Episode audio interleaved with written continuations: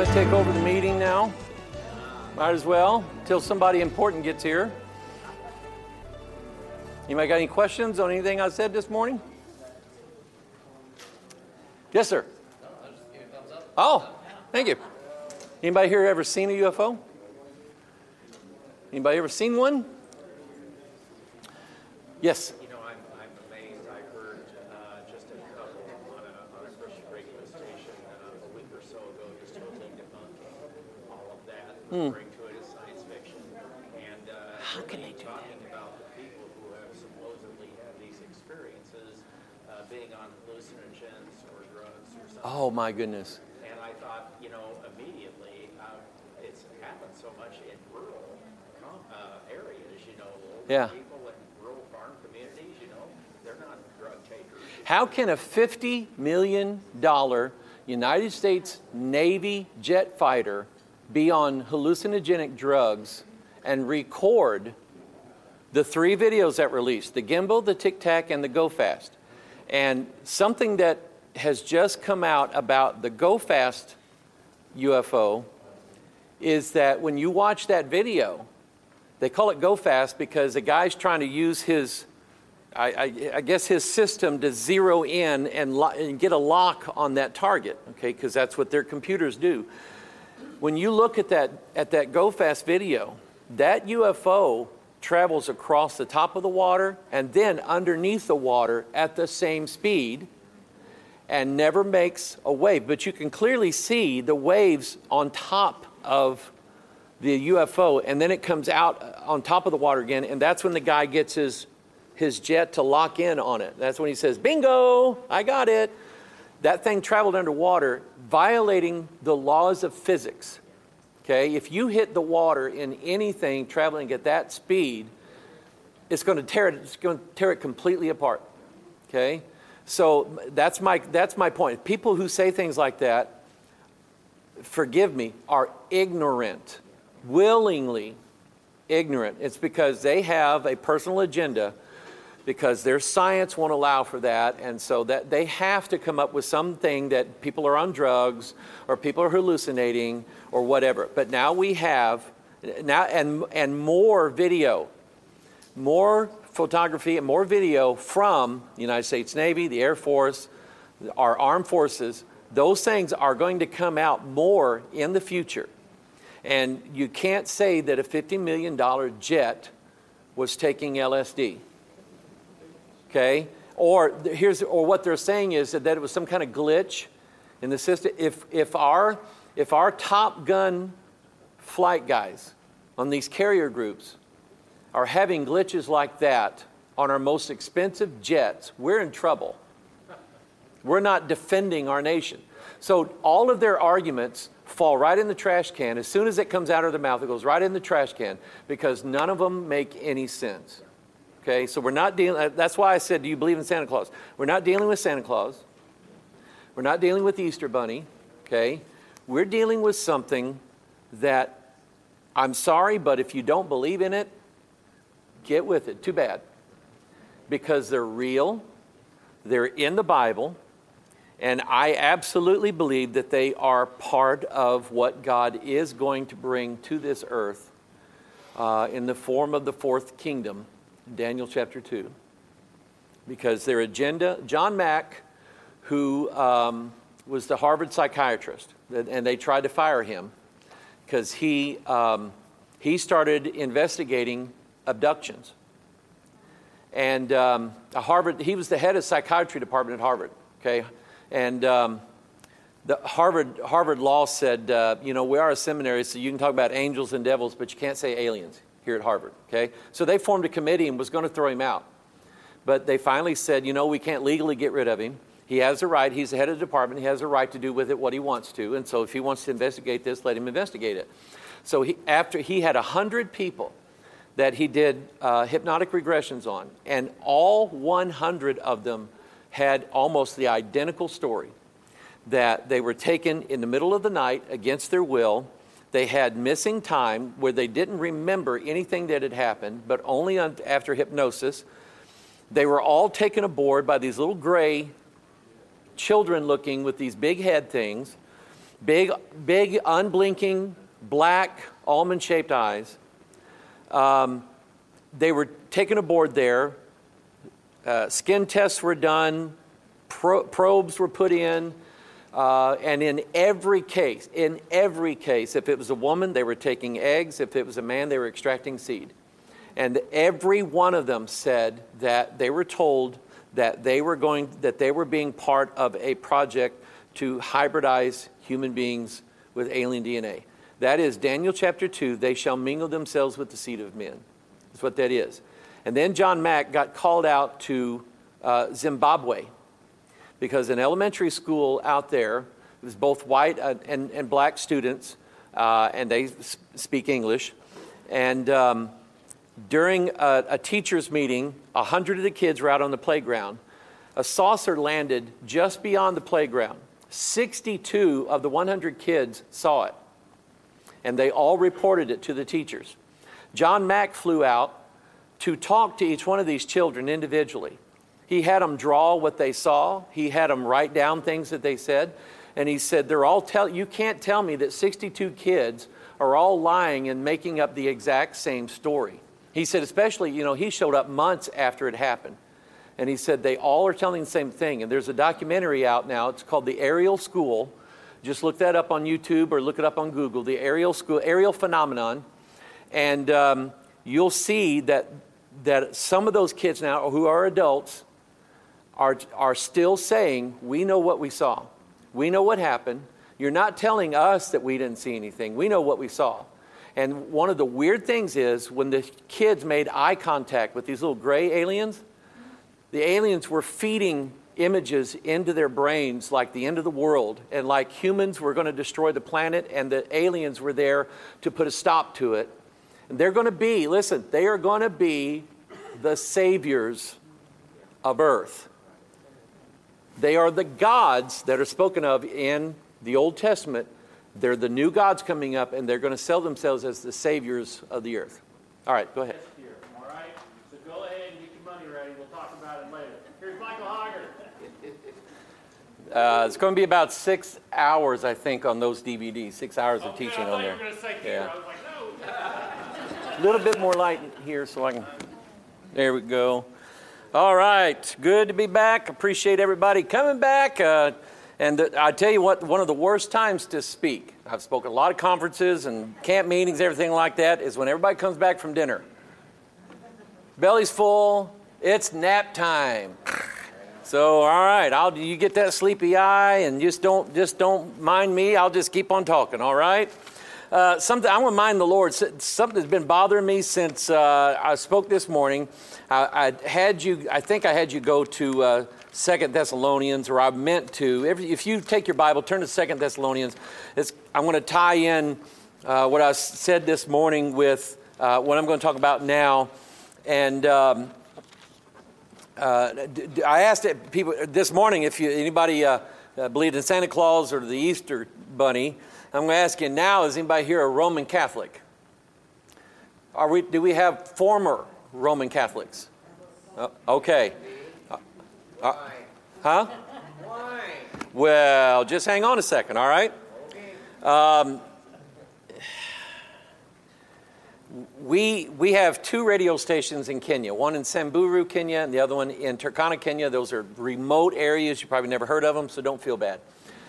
But especially in Turkana, Kenya, the Catholic Church hates my guts. They went to our radio station office and four, four Catholic priests, and they said, uh, Yeah, we're hearing this guy, this Mzungu, that means white man, uh, on the radio, and he's saying things about our Catholic Church, and we don't like it, so we want you to take him off the air. And the station manager said, We can't, he owns the station. so they, um, they, they ran us out of our office. They bribed our landlord, and they ran us out of our office. So we had to move, but God blessed it because we got a bigger office and a better office for less rent. That's just God. God, God is good. God's better than the devil. Amen? And so what they did was they said they were going to use it to store food to give out to people. Now Turkana is a desert. God laid it on our heart a couple years ago to start feeding some of the people in Turkana. Last year, uh, this, and the glory goes to God, not to me or not to our church. God, God blessed us with the ability to feed 60,000 families last year in Turkana, Kenya. Now, they're in one of the biggest droughts. It's kind of like here and everywhere else in the Midwest. We're having a big drought. And they're in one of the biggest droughts that they've ever had, and people are dying like crazy. The Catholic Church did fill those office spaces with uh, corn uh, and probably some, maybe beans or something like that, but they let it rot inside that office and they took it out and burned it all. I made that announcement. I said that in some of my sermons. All my sermons go out over the air in Turkana, Kenya, and they heard it and they got mad and they have retaliated against us uh, a couple of times since then. I cannot tell uh, publicly how they've retaliated against us, but they are very evil men.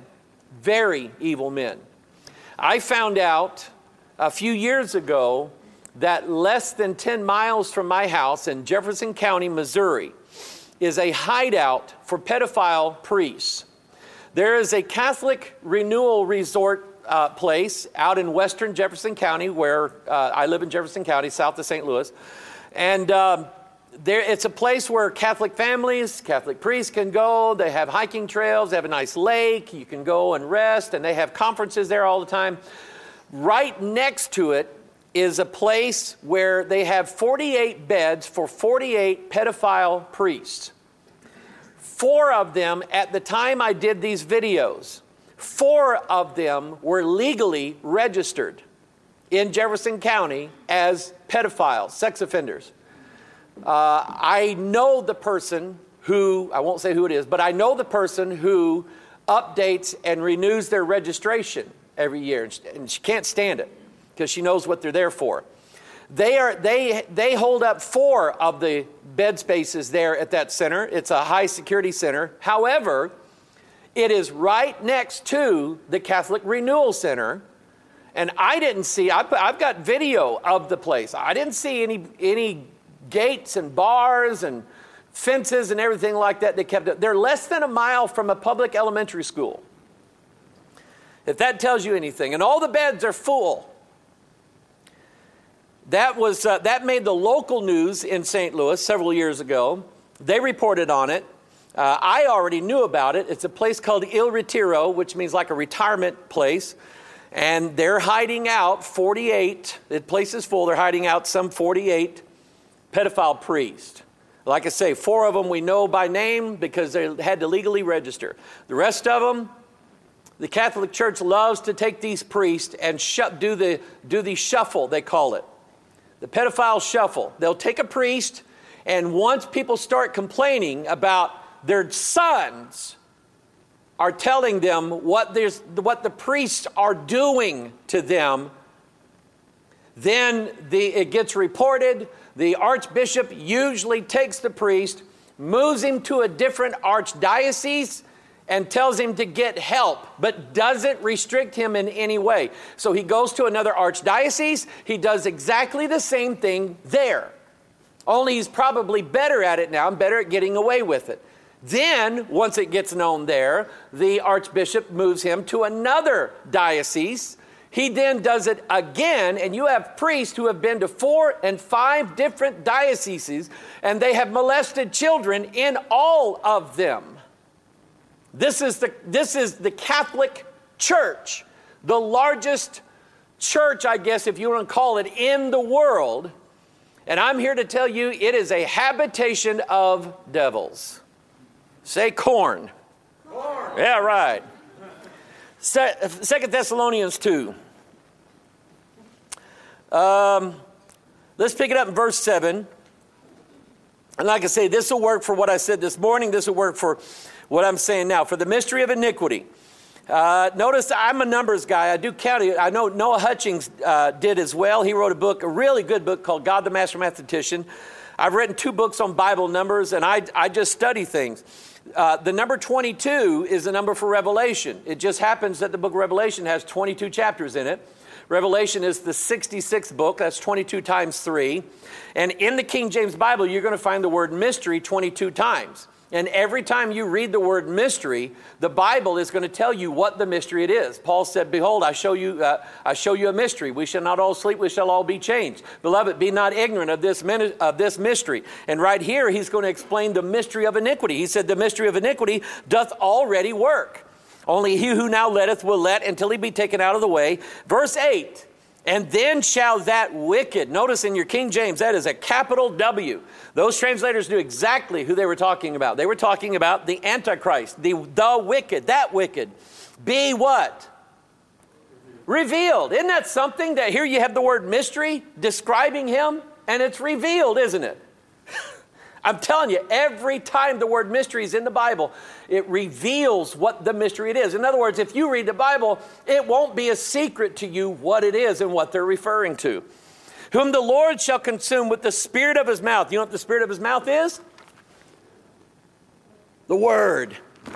Um, and, and shall destroy with the brightness of his coming even him whose coming is after the working of Satan. When you look in Revelation 13, uh, John is describing the beast that comes up out of the sea. And he has seven heads and ten horns. And that beast, the dragon, gives him his power, his seat, and great authority. So that verse matches what we see here in verse 9 is that that wicked is going to come after the working of Satan with all power and signs and lying wonders. People, God always had something to say. Jesus had something to say about the people who always seek after a sign.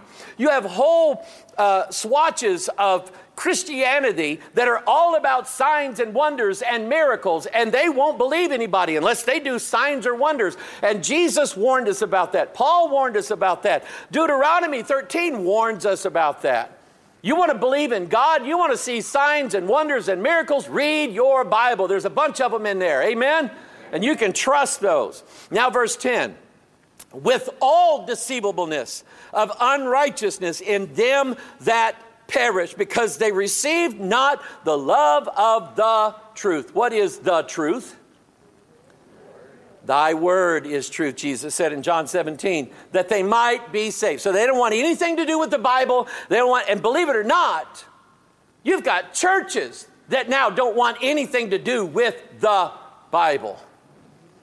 Uh, God bless Brother Noah Hutchings. I loved that man, and I love the stand that he took against all the Rick Warrenism, the seeker friendly rock and roll mega churches, Joel Osteen Listen, if you get mad at me, just get in a long line of the people that got mad at me, okay? I found out that my job is to not make friends, my job is to tell the truth. I'll make friends of people who want the truth, okay? But these people are lying through their teeth. Actually, some of them are practicing a form of witchcraft. I'll show you that in a minute. Um, and those that, that might be saved. Verse 11 Guess what 11 is? Guess what 11 means, the number 11? It's half of 22, isn't it? Very smart. You graduated third grade, didn't you? On you. Yeah, you're the I in Iowa, I'll tell you. Um, Genesis 11. What's in Genesis 11? Does anybody know? Thank you, Tower of Babel. What, so, what theme would be associated with 11? What did God do in Genesis 11? Confused their languages, didn't he? So they didn't know what each other was saying. So look in verse 11. For this cause, God shall send them strong what? That they should believe a, he said, a strong delusion. It's going to be a very powerful delusion and a very powerful lie. And I believe that only the very elect will not be deceived. Very means truly. It doesn't mean I'm more saved than you are. There is no levels of salvation. Corn. Amen. All right. I'm recording this. I'm going to send this around the world, and people in Australia are going to go, Blimey, them Americans are crazy. Crikey. All right.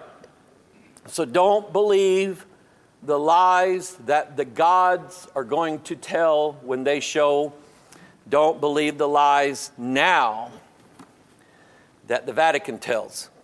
I, um, I have with me Uh, somebody sent me a Catholic Bible, and at the front of this Catholic Bible, it had this article in here that's an older Bible about what the Mass means. This was written by Catholic priest, approved by the Catholic Church, and I'm going to show you some things that maybe you didn't know about the Mass. Um, a couple years ago, well, several years ago, I was doing a prophecy conference. Southwest Radio was there in Dallas, Texas. Hutch was there and them. And a lady came up to me and she said, Pastor Hoggard, I love your videos and I just want you to know I you know, appreciate everything you say, but you happen to be wrong when you talk about Catholicism. You're wrong. And, uh, and I'm sitting there going, God help me, God help me, you know, shooting flare prayers to God. Hey, help me out here. And um, so the Holy Spirit said, Ask her this. And so I said, Ma'am, I want you to do something. Next time you go into your church, I want you to look around and count the number of statues that are in your church. And then I want you to ask yourself the question, the commandment that said, and she said, I know, I know. Our priest told us that we're not to bow to images of false gods. I said, ma'am, that is not what the Bible says. And I quoted, I said, Thou shalt not make unto thee any graven image the likeness of anything in heaven or earth or beneath the earth. You should not bow down to them. You should not pray to them. And I quoted almost that whole commandment. And she looked at me like she had never heard that a day in her life. The priest told her what to believe. She believed it. She wanted to accuse me of being wrong. I quoted scripture. She'd never heard it before. I pray that she goes home, reads her Bible, and decides that her Catholic church lied to her. That's just one thing they lie about.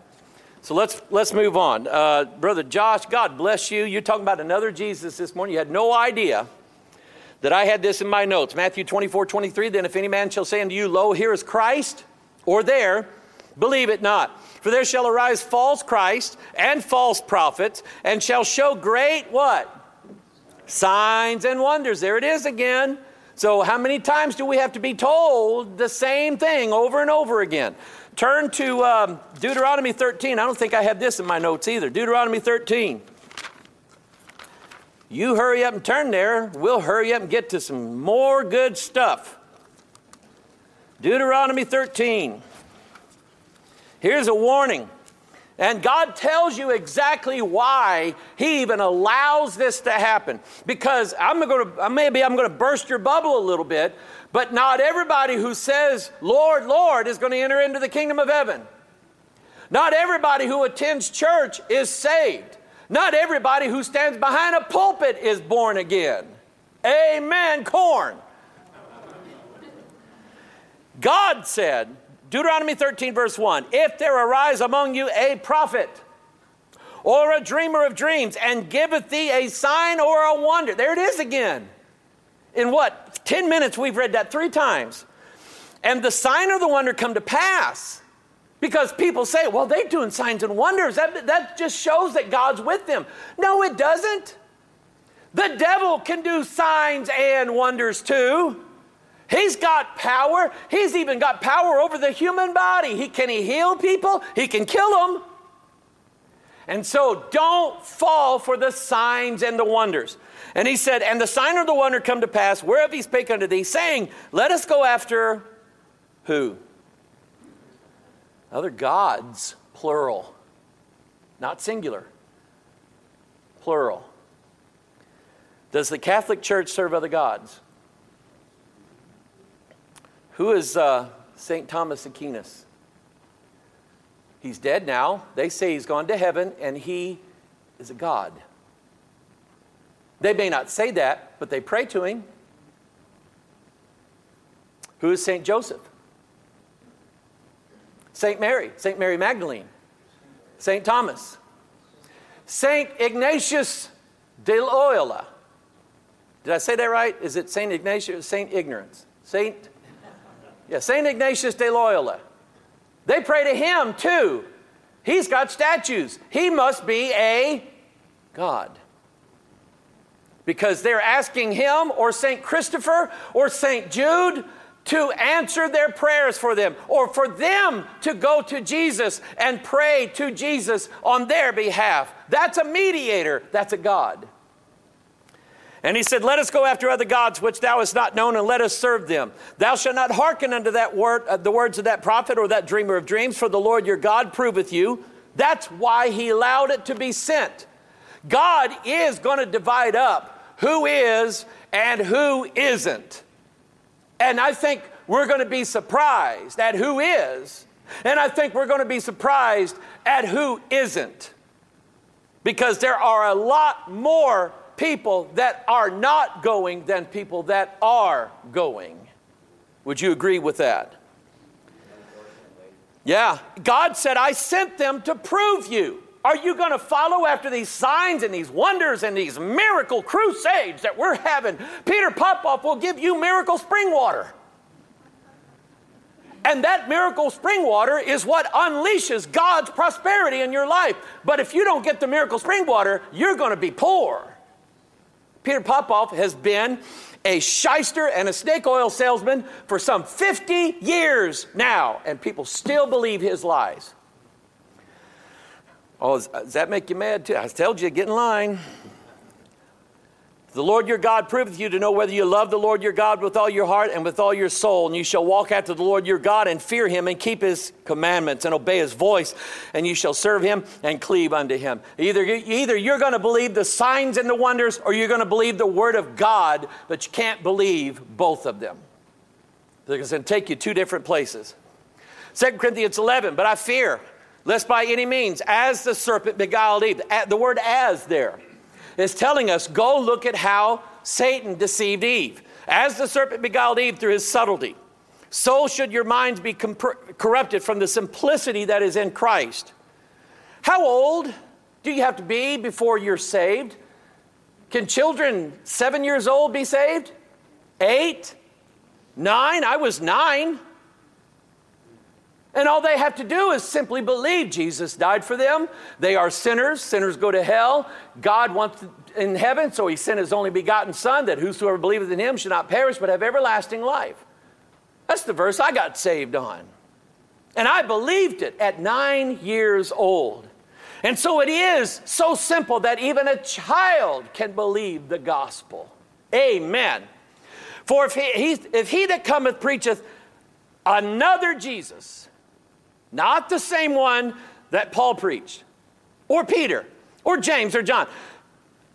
Or if you received another spirit, like the spirit of Babylon, which you have not received, or another gospel, which you have not accepted, you might well bear with him. Paul says, if somebody comes in behind me and preaches something completely different, you'll listen to him, but you won't listen to me. And I'm trying to save your, I'm not trying, I'm trying to save your soul, is what I'm doing. And he said, Another Jesus. And I'm here to tell you if it's a different Jesus, it will be a different gospel. It will not be the same gospel. If it's a different gospel, it will be a different Jesus. It won't be the same Jesus. And if it's a different spirit than the spirit of God's word, it will not be the same gospel and it will not be the same Jesus. Now, uh, let's go to this. So, the Catholic priest is a wizard. Wizards say hocus pocus, right? Do you know where that phrase came from? In hoc est corpus meum. In hoc est corpus meum. Who knows Latin? Who knows Pig Latin? The priest holds up the sun wafer and says, Here is Christ. It's called the host. But is that really Christ? Can it ever be Christ? So he's offering, if it's a different Jesus, then what is it? A different gospel. Here, they have big parades through towns. Europe, they do this all the time in Europe. They do it in South America, Central America, Mexico. Some places in America still do this. They put it in what's called a monstrance. Now, monstrance doesn't mean monster, it means what you to show something. It's the Latin for where we get the word demonstrate, a monstrance. They put it up there. The priest that is carrying the monstrance, notice that he has his hands covered. His false doctrine has told him that his hands cannot be, his defiled hands cannot touch the host, which they believe is Jesus. And every Catholic believes this because if you walk through the town with one of these in a Catholic parade, every Catholic, they will genuflect, they will cross themselves, they will bow, they will give reverence to a wheat cracker.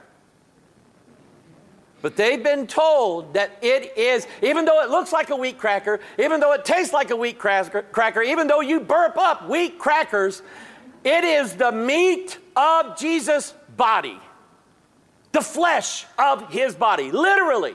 But it doesn't taste like meat, doesn't taste like blood, doesn't taste like flesh, doesn't even taste like chicken. It tastes like a wheat flour. But he has convinced those people that, is, that as soon as he says, hocus pocus, in hoc est corpus meum, that he has changed its entire substance over to Jesus Christ. Sun gods were always worshiped, weren't they? Everywhere. By the way, who was back there hearing me talking about the number 33? Notice the Japanese flag, the flag for the Emperor of Japan. Do you know how many red sun rays are coming out? 16. You know how many white sun rays are coming out? 16. Add 16 and 16. What is it? 32.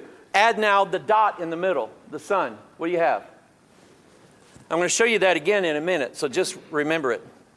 But Apollo was the sun god, Surya was an Indian sun god, Helios was the Greek sun god, Sol Invictus was the Latin or Roman sun god. The emperor of Japan is the sun god. Utu Shamash was the sun god of Sumeria. They all worship the sun. God said, notice Ezekiel 8 16. Ezekiel's taken into the court, to the inner court of the Lord's house. Behold, the door of the temple between the porch and the altar were about five and twenty men with their backs toward the temple of the Lord and their faces toward the east, and they worshiped the sun toward the east. Sun worship was going on in the days of Ezekiel after, after the exile had started. God said in Deuteronomy 4, Lest thine eyes lift up to heaven, when thou seest the sun and the moon, the stars, even all the host of heaven, and should be striven to worship them. Deuteronomy 17 hath gone out and served other gods and worshiped them, either the sun or the moon or any of the host of heaven which I have not commanded. By the way, that is called the host. It's called the host. The host is consecrated, set apart, holy, and is put into a, a, a form of a cylinder or a box of some kind, usually gold covered, called does anybody know what it's called? Well, that the Eucharist is the wafer. But what do they what is the box called that they put it in in between masses? The tabernacle. They they put it in a tabernacle made by men's hands. Howbeit the Most High dwelleth not in temples made with hands. Acts 17, God made the world and all things therein, seeing that he is Lord of heaven and earth, dwelleth not in the temples made with hands. For we know that if our earthly house of this tabernacle were dissolved, we have a building of God and house not made with hands. Hebrews 9:11 But Christ becoming high priest of good things to come by a greater and more perfect tabernacle not made with hands. How many times do you have to be told that God does not dwell in temples made with hands? This temple was made with hands. Christ cannot dwell there. He does not dwell there. The only temple that he will dwell in is the one that he himself made. It's called your body. Amen. Amen. Corn. Can I show y'all something neat? Y'all understand the word y'all? I want to break. I want to break off here. Turn to turn to uh, Revelation four. I see a rabbit and I want to chase it. Y'all, you don't mind, do you? Oh yeah. This one you're going to like. I taught this to the people living out in the countryside in Kenya, you should have seen them praise the Lord. I'd said, you know, be honest with you, the world don't think much of the African. But I'm here to tell you that God not only made you as equal as He made everybody else in the world, He made you to be His temple. Let me show you this. In Revelation chapter 4, John sees the temple of God in heaven. And he says, Behold, a throne in verse 2 was set in heaven, and one sat on the throne. The throne is your heart. When, when Jesus comes to live in you, he abides where? In your heart. When you believe in Christ, you believe in Christ where? In your head? Your heart. Okay, with the heart, man believeth unto righteousness. So the heart is the throne. The human heart has four chambers in it. Four chambers. How many winged cherubs carried the throne of God around? Take a guess. Four is a good number to guess. Four cherubs hold the throne of God. Four Levite priests carried the Ark of the Covenant of God. What was in heaven matched what was on earth. Then Look at verse 3. And he sat upon which look upon like jasper and sardine stone, and there was a rainbow round about the throne inside like an emerald, and round about the throne were four and twenty seats. Four and twenty, and then upon the seats I saw four and twenty elders sitting clothed in white raiment. The four and twenty elders sat in a circle surrounding the throne of God. You have 12 ribs on this side, 12 ribs on this side. How many is that? And they circle the throne of God in your four chamber heart. Ain't that something? But it, you, we're not done yet. Look at verse 5. Out of the throne proceeded lightnings and thunderings and voices. What does the heartbeat sound like? Thunder. What makes the heart beat? Electricity, lightning. Where is your voice box? Out of your nose? That's only people from St. Louis.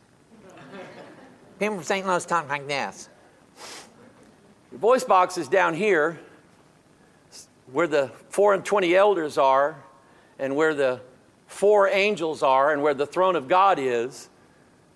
Amen. Oh, by the way, the throne of God was surrounded by a sea of glass, clear as crystal, an ocean your heart is completely covered by a thing called the pericardium. It's a sac filled with water, just like the throne of God, surrounded by the sea. When they pierced Christ, they run it right up in there. Water and blood both came out. And then in verse uh, 5 Out of the throne proceeded lightnings and thunderings and voices, and there were seven lamps of fire burning before the throne, which are the seven spirits of God. Uh, turn to Isaiah 11 very quickly, and I'll read those seven spirits to you in case you don't know this. You might want to write this down in your Bible, underline it, and say, Seven spirits of God. Mike Hoggard said so. Actually, the Bible says so. In Isaiah 11, there come, shall come forth a rod out of the stem of Jesse, and a branch shall grow out of his roots. It's obviously talking about Christ. And the Spirit of the Lord shall rest upon him. That's one. The Spirit of wisdom, that's two. And understanding, that's three. The Spirit of counsel, that's four. And might, that's five. The Spirit of knowledge, that's six. And of the fear of the Lord, that's seven. The seven spirits of God are listed right there for you. Now, back to Revelation. You didn't lose your place in Revelation, did you? You know what the seven spirits of God are in, in this holy temple? In, in the temple, in the, in the tabernacle, the seven spirits, the, the candlestick was represented as like an almond tree. And every branch, every branch of the almond tree, there were seven branches on this, on this almond tree menorah that they had in the tabernacle, and it, it was fed light and all this fed oil, so they, and they would light the lights in there. That was the only light allowed in there. And on each, each one of the, uh, the candlesticks, there was three decorations, and there were three sets of three decorations on each of the candlesticks. But there was four sets of the three decorations in the middle candlestick. If you do the math, there is a total of 66 decorations on the menorah, the candlestick that was in the tabernacle and in the temple. How many books are there in your Bible? What does it tell you then? That all the way back in Moses' day, God had already ordained books to give us the light of the Spirit of God in our hearts. Somebody say whatever you want to say. That sounded good to me. Do you believe now you are the temple of God? Amen. Oh, yes. So God will not dwell in there, will He? Look at that. That is a Polish Catholic church in Chicago. That is the Ark of the Covenant. That is the Scarlet Woman. Who do you think that might be? Uh, mystery. Babylon the Great, the mother of harlots and abominations of the earth. She was clothed in scarlet. But they say it's Mary. And Mary is sitting where only God is supposed to sit. It is an abomination. I mean, how, how far off from knowing the truth do you have to be to put an image of Mary on top of an image of the Ark of the Covenant and pray to it and say, God is okay with this? How wrong do you have to be? She's called the Queen of Heaven. Mary, the Mother of God, is intimately linked to the saving work of her Son. She is known as the Queen of Heaven, but is she? No. But if she is the Queen of Heaven, then we have a problem. Jeremiah 7:18, the children gather wood and the fathers kindle the fire, and the women knead their dough to make cakes to the Queen of Heaven. So, what are those little wafers? Those little wheat crackers? Dough that has been baked to the Queen of Heaven. Jeremiah 44 17, but we will certainly do whatsoever thing goeth forth out of our own mouth to burn incense unto the Queen of Heaven. This is Israel's response. They said, We'll burn incense to the Queen of Heaven if we want to. And I, I mean, I've got pictures and videos uh, stored in a, in a folder of Catholic priests, even Pope Francis, burning incense and offering incense to a statue of Mary. That's wicked. And God dispatched these people into Babylonian captivity for 70 years over this. They wanted, he wanted them to learn their lesson. The, the Eucharist, here is Christ. The, it's called the real, this is actually a Wikipedia article, the real presence of Christ in the Eucharist. They believe that that is Jesus Christ, not represents Jesus Christ, not stands in for Jesus Christ, not seems like it's Jesus. It is Jesus. That's what the priest says, and according to his wizardry, that's what he's done. And it's man, now, I don't know if you knew this or not. Did you know that when the priest first takes the wafer, the little cracker, and he starts to offer it to God, do you know what it represents? It doesn't represent God's gift from heaven, it represents man's gift to God. They're taking this and they're saying, Here, God, take our gift. And they think that God then takes the gift. Here's the hocus pocus words of the Catholic priest. Alakazam changes it into the meat and the blood of Jesus Christ, and then the priest feeds it to the people there that come down. I can, I'm going to show you just how wrong that is.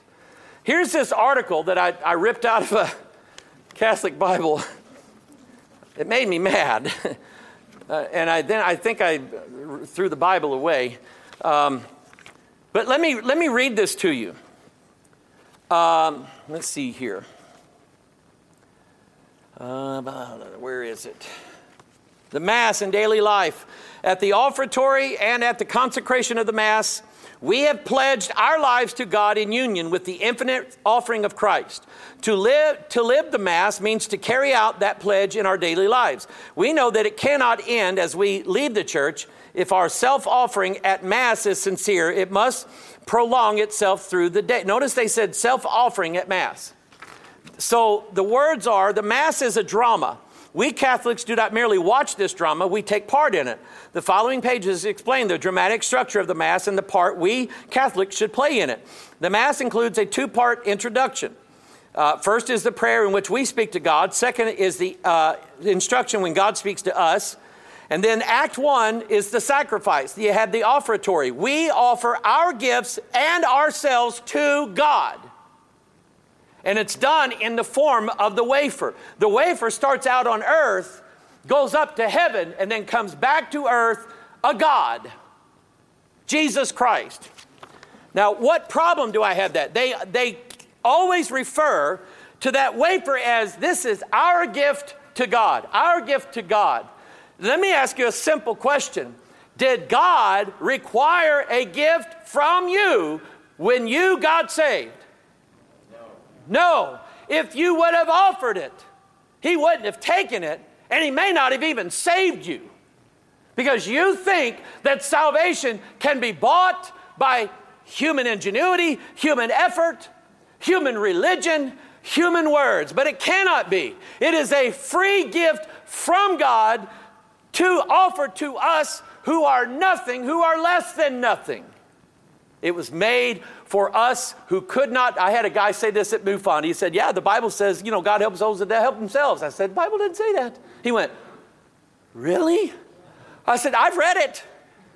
It doesn't say it in there. I said, God helps those who cannot help themselves. Amen? Corn. Notice Proverbs 17 23 a wicked man taketh a gift out of the bosom to pervert the ways of judgment. And see, the Catholic Church believes that it has the, uh, the market cornered on who goes to heaven. They still sell indulgences. Pastor friend of mine, he knows he down in farmland in southern Missouri, knows a lot of farmers down there, a lot of families down there. He's a cattle auctioneer and everything like that, so he knows a lot of people. And he said an old, old, old farmer down there died, and he had a bunch of property, and he had three sons and his widow. And he was a Catholic, and the Catholic priest went to all three of those sons. The first two sons said they, were, they would donate 30000 apiece, $30,000 apiece to get their dad's soul out of purgatory. They went to the priest went to the third son. I won't tell you what, uh, yeah, what words he used to describe his dad, but he said, "Let the SOB stay in hell. I ain't paying you a dime." That's what he said, and he didn't. Didn't give him a dime. Years ago, when I was a teenager, we had a daycare in our church two twin girls. They were about five years old, and they had an older brother. He was about nine. One day, their dad, they had, he owned some, some cattle land in our county, and uh, he had pushed over a bunch of tree stumps. And um, the, one of the five year old twins and the older brother was playing under one of those stumps, and the stump stood up and killed the five year old and the little boy. And the Catholic priest, the family was Catholic, Catholic priest went to that grieving mother and said, I'm sorry, but your child was not baptized, so she has no chance of going to heaven whatsoever. However, we can say masses are expensive. Masses cost money, so we can say masses and get your children. That makes me angry. You're exactly right. And there's more to follow. So, the, this is a quote The mode of Christ's presence under the Eucharist species is unique. It raises the Eucharist above all sacraments as the perfection of the spiritual life and the end to which all the sacraments tend. In the most blessed sacrament of the Eucharist, the body and blood together with the soul and divinity of our Lord Jesus Christ, and therefore the whole Christ is truly, really, and substantially contained. This presence is called real, by which it is not intended to exclude the other types of presence as if they could not be real too, but because it is presence uh, in the fullest sense, that it is to say, it is a substantial presence by which Christ, God, and man make himself wholly and entirely present. They believe it's Jesus. Worship of the Eucharist in the liturgy of the Masses, we express our faith in the real presence of Christ under the species of bread and wine by, among other ways, genuflecting or bowing deeply as a sign of adoration of the Lord. The Catholic Church has always offered and still offers to this, the, uh, the sacrament of the Church, has all, uh, the Eucharist, the cult of adoration. Not only, see, they're a cult. I believe they are the largest cult in the world. Um, a cult is one of the marks of a cult is that it has an absolute hierarchy. There's usually one man at the top, a Jim Jones character or a uh, uh, David Koresh type character, who tells those people every step to take, every move to make, every breath to breathe, gives them the rules to follow, and if they don't follow the rules, then they're out. They're not going to heaven. And so the Pope is that David Koresh. He is that Jim Jones. Um, the church has always understood a real presence. For example, St. Ignoramus of Antioch, who was eaten, uh, St. Ignatius, sorry, who was eaten by the beast in Rome around 107 AD, wrote, The Eucharist is the flesh of our Savior, Jesus Christ. Did you know that by this time, I mean, here's John saying the spirit of Antichrist is already at work. And John was correct.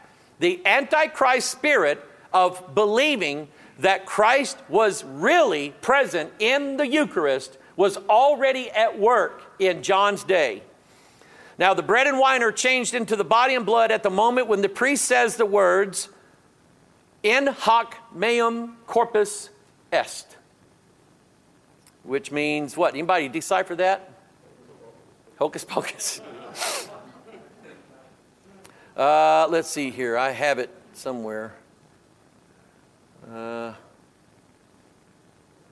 I can't find it. Anyway, uh, in hoc est, this is my body. Okay, is what it means. So the priest says the words, but where did the words come from?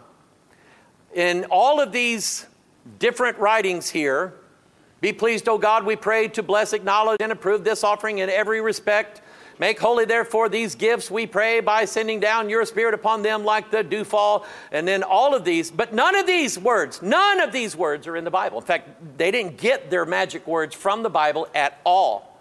You would think that a doctrine so important as the doctrine of transubstantiation would be all over the pages of the gospel, but it's not. Paul didn't say anything about it. Peter didn't say anything about it.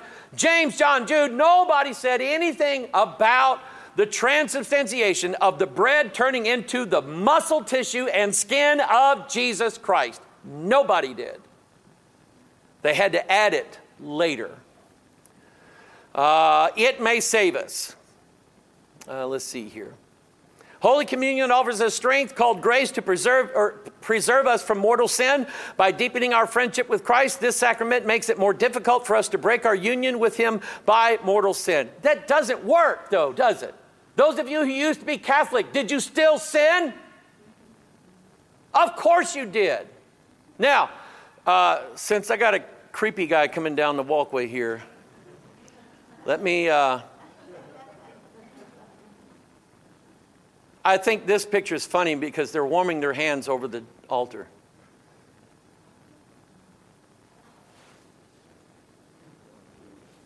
Warming their hands. Okay, that was funny yesterday. Turn to Acts chapter 15, and, and I'll, um, no, Acts 10, and I'll, I'll close.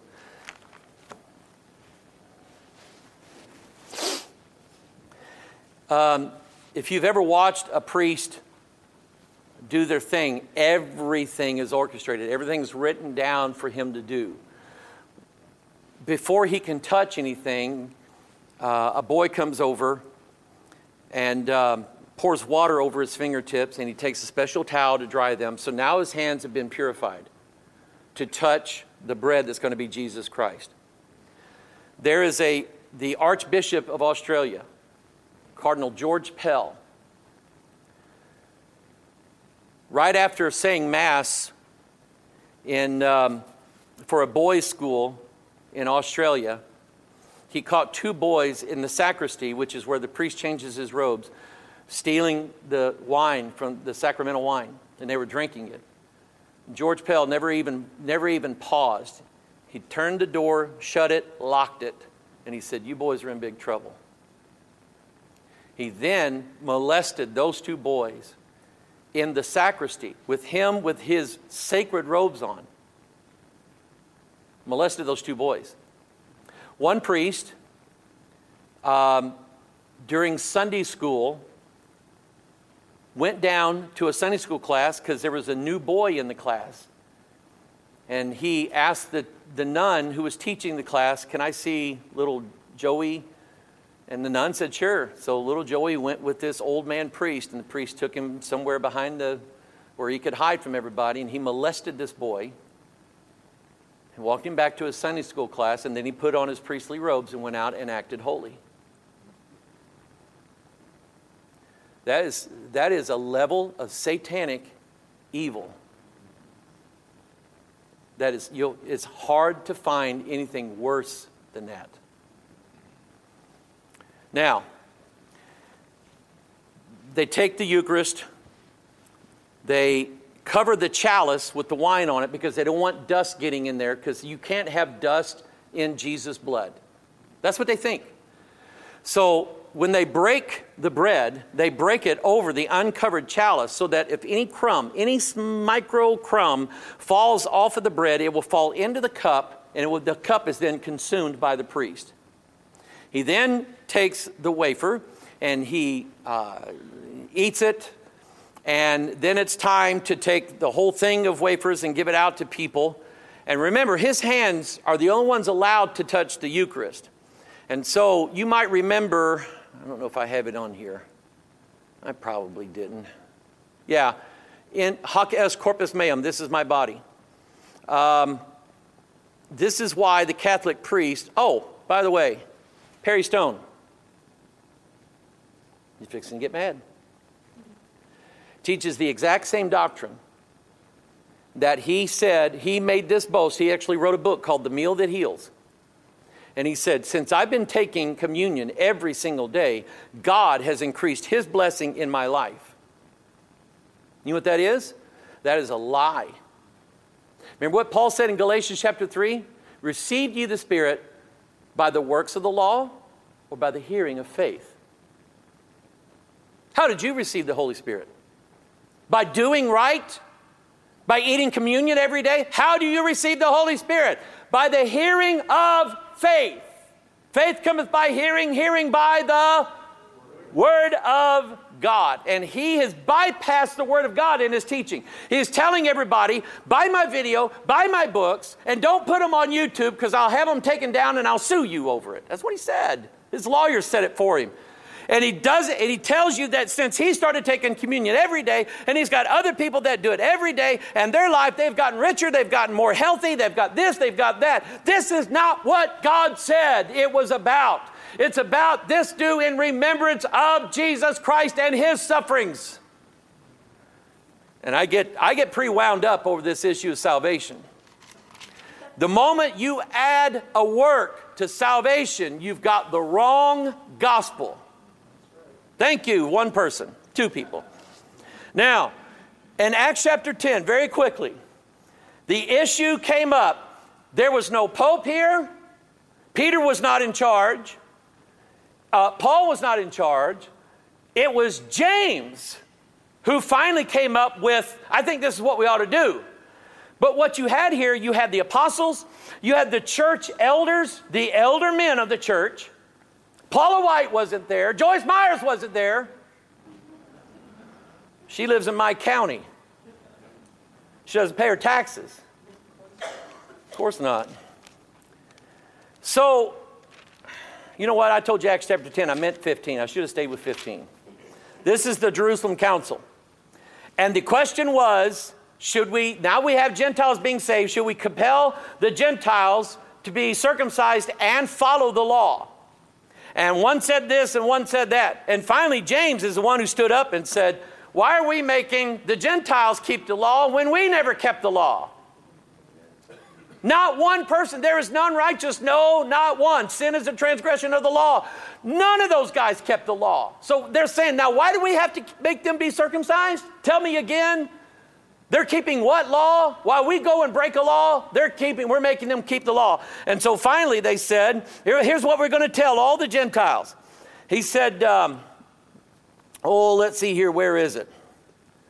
Um, tempting God, but we believe that, okay, verse um, 13, 14, 15, 16, okay, 17. Now I got to find the verse here. Okay, verse uh, 23. And they wrote letters by them after this manner The apostles and elders and brethren send greeting unto the uh, brethren which are the, of the Gentiles in Antioch and Syria and, and Cilicia. For as much as we have heard that certain which went out from us have troubled you with words, subverting your souls, saying, You must be circumcised and keep the law, to whom we gave no such commandment, it seemed good unto us, being assembled with one accord, to send chosen men unto you with our beloved Barnabas and Paul, men that have hazarded their lives for the name of our Lord Jesus Christ, who have sent therefore Judas and Silas, who shall also tell you the name of the things by mouth. For it seemed good to the Holy Ghost and to us to lay upon you no greater burden than these necessary things. There are four things here. And there are four gospel books in your Bible. Now, watch this. That you, number one, abstain from meats offered to idols. Where is the sacrifice of the Mass done when it's done? Right in front of a statue of Jesus Christ dead on the cross. But it's not Jesus Christ, is it? How do we know? Because we don't know what Jesus looked like. You don't know what God looked like, so you can't carve an image and say it's Jesus because you don't know what he looked like. You don't even know what Mary looked like.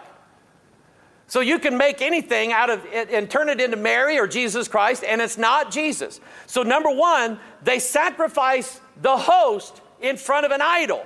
That's one thing you're not supposed to do. Then, from blood, when they say that the wine turns into the physical blood of Jesus Christ, you now are forbidden to drink it. Old Testament and New Testament both say we're not supposed to drink blood.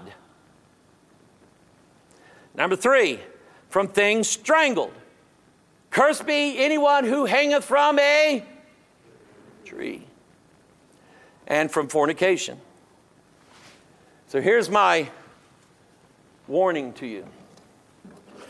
You're going to get invited to a Catholic funeral, Catholic wedding, a Catholic church by family members.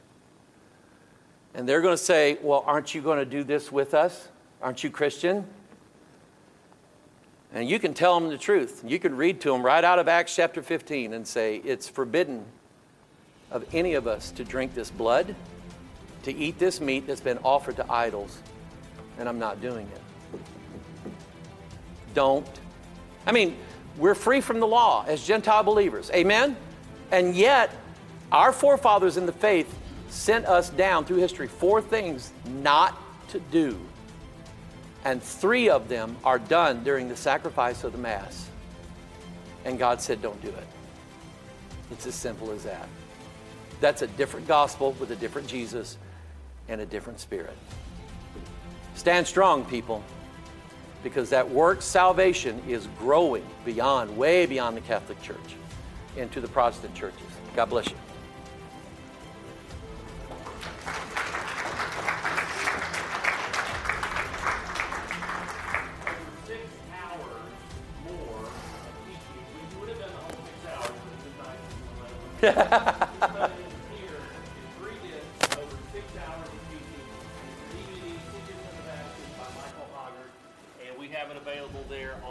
table. Uh, Michael, thank you for being here. Thank you to your wife. And that, Well, that video I was telling you about of the Catholic hideaway where the priests are is on these DVDs. All right, we're going to take.